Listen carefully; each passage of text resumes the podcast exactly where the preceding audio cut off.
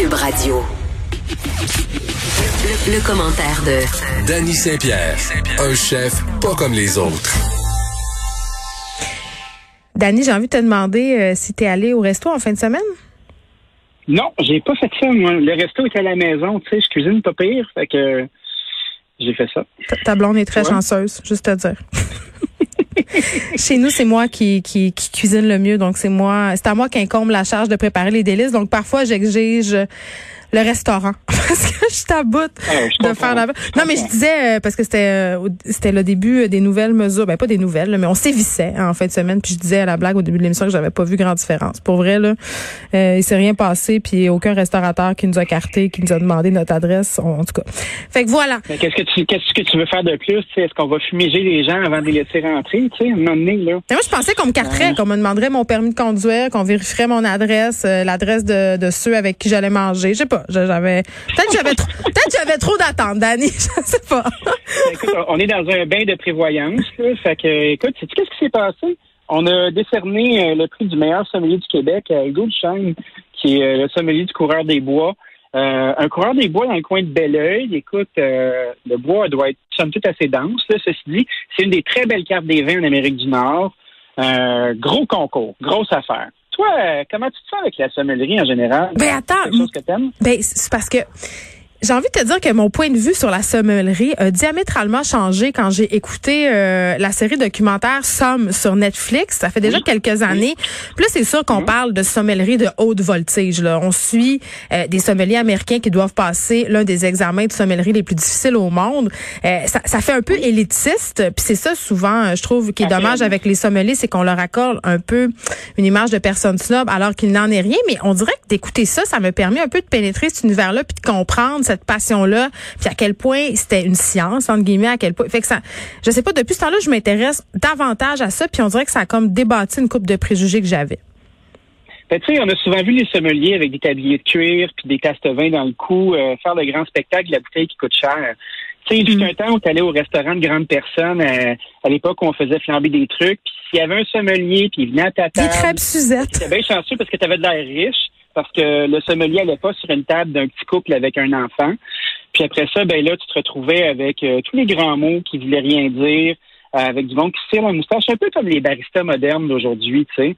Mais le métier a vraiment bien Oh. évolué. Je peux-tu te raconter une anecdote vraiment désagréable qui m'est arrivée, mais je veux pas nommer l'établissement parce que je suis certaine qu'ils ont changé non, non. les choses depuis ma visite. mais à un moment donné, je m'en vais dans un resto en région et je fais l'erreur de prendre l'accord mes vins. Comprends-tu?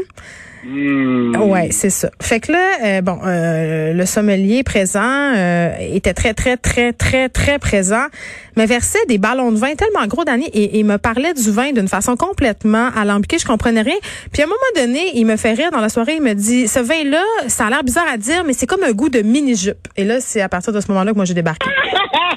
Je suis morte à table. J'étais tellement saoule en plus là. Je suis rentrée dans ma chambre d'hôtel et ce qui se voulait un getaway romantique pour avoir de la sexualité avec le père de mes enfants s'est transformé en un binge watching de tueurs si proche à Canal D. Fait que ça ça a pas ça a pas marché.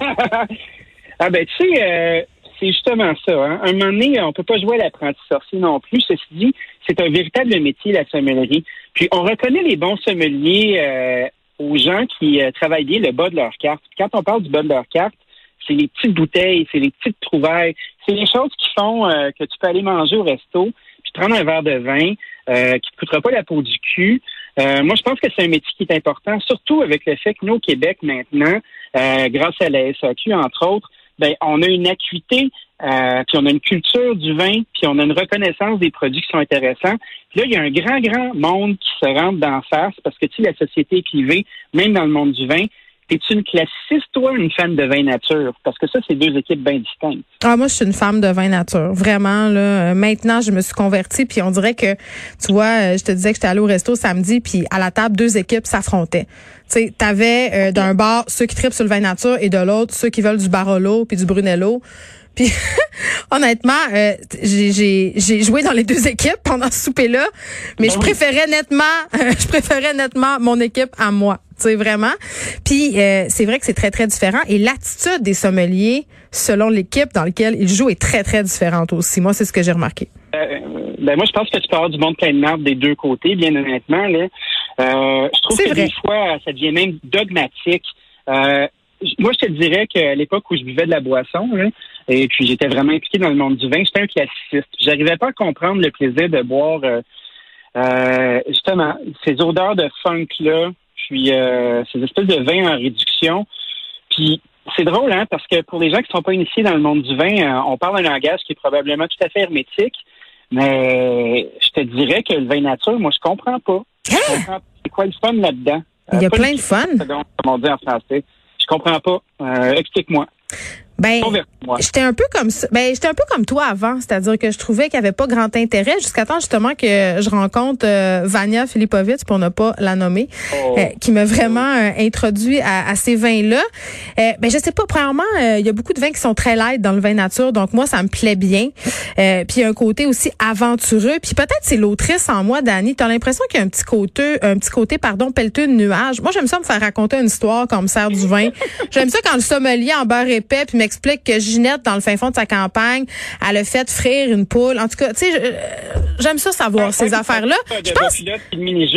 ben non, mais je pense que ça participe. Je, pense que ça participe à ma relation au vin nature, le fait, le côté un peu histoire autour des produits, le fait qu'il y ait des assemblages super funky, que ça soit. Ben, je comprends qu'il y a un certain snobisme dans, dans le vin nature aussi, mais c'est pas nécessairement le même que dans les vins plus classiques. Puis je trouve que ce qui est le fun, en tout cas moi, en ce qui me concerne, c'est qu'on peut développer une relation avec les gens qui nous vendent du vin, qui nous conseillent euh, ces vins naturels. Fait que je pense que c'est pour ça que que ça m'appelle. Puis ben pour le goût, je, vais je vais faire une petite confession. Les blancs nature, je trouve pas ça super intéressant. Il y a quelques exceptions, mais on dirait que du côté du blanc, c'est encore classique. Puis là, je vois Frédéric Mockel, mon recherchiste, grand amateur euh, de vin nature devant l'éternel, il est pas ah. d'accord avec moi.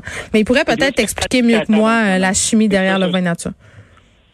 Ben moi, je pense que peu importe qu'on soit du camp des natures ou pas, l'important quand on a un sommelier qui est compétent, euh, c'est d'être capable d'avoir une discussion avec lui, puis que cette personne-là soit capable de, transférer sa passion, puis sa vision, puis que tu sois une nature ou pas. Je pense que le vin, ça doit être quelque chose qui est, euh, qui est près de nous, simple, une fun. Attends, il nous reste genre 45 secondes, Dani. Euh, peut-être donner des petits trucs aux gens pour pas se sentir intimidés par les sommeliers, parce que souvent au restaurant, il y a des gens qui hésitent à demander des conseils. Ils se sentent comme un peu poche. Ben, moi, je pense que si un sommelier qui vous fait de l'attitude, vous vous levez puis vous sacrez votre temps. C'est aussi simple que ça. Votre argent est bon, soyez pas patient. Une foutue seconde. Un sommelier, c'est du service. Ce service-là, ben, à 34 ou à 60 il est là. Mais je suis quand même d'accord avec toi quand tu as l'impression, quand tu rentres dans un endroit, que la personne qui est en train de te servir te fait une faveur. ça arrive souvent. Là. Tu parlais des cafés troisième vague tantôt. Là. Je trouve que tu as particulièrement raison. L'attitude, on n'en a pas besoin et c'est pas ce qui nous donne envie de découvrir un nouvel univers. Dany Saint-Pierre, merci. On se retrouve demain. Je vous laisse avec Mario Dumont. À demain.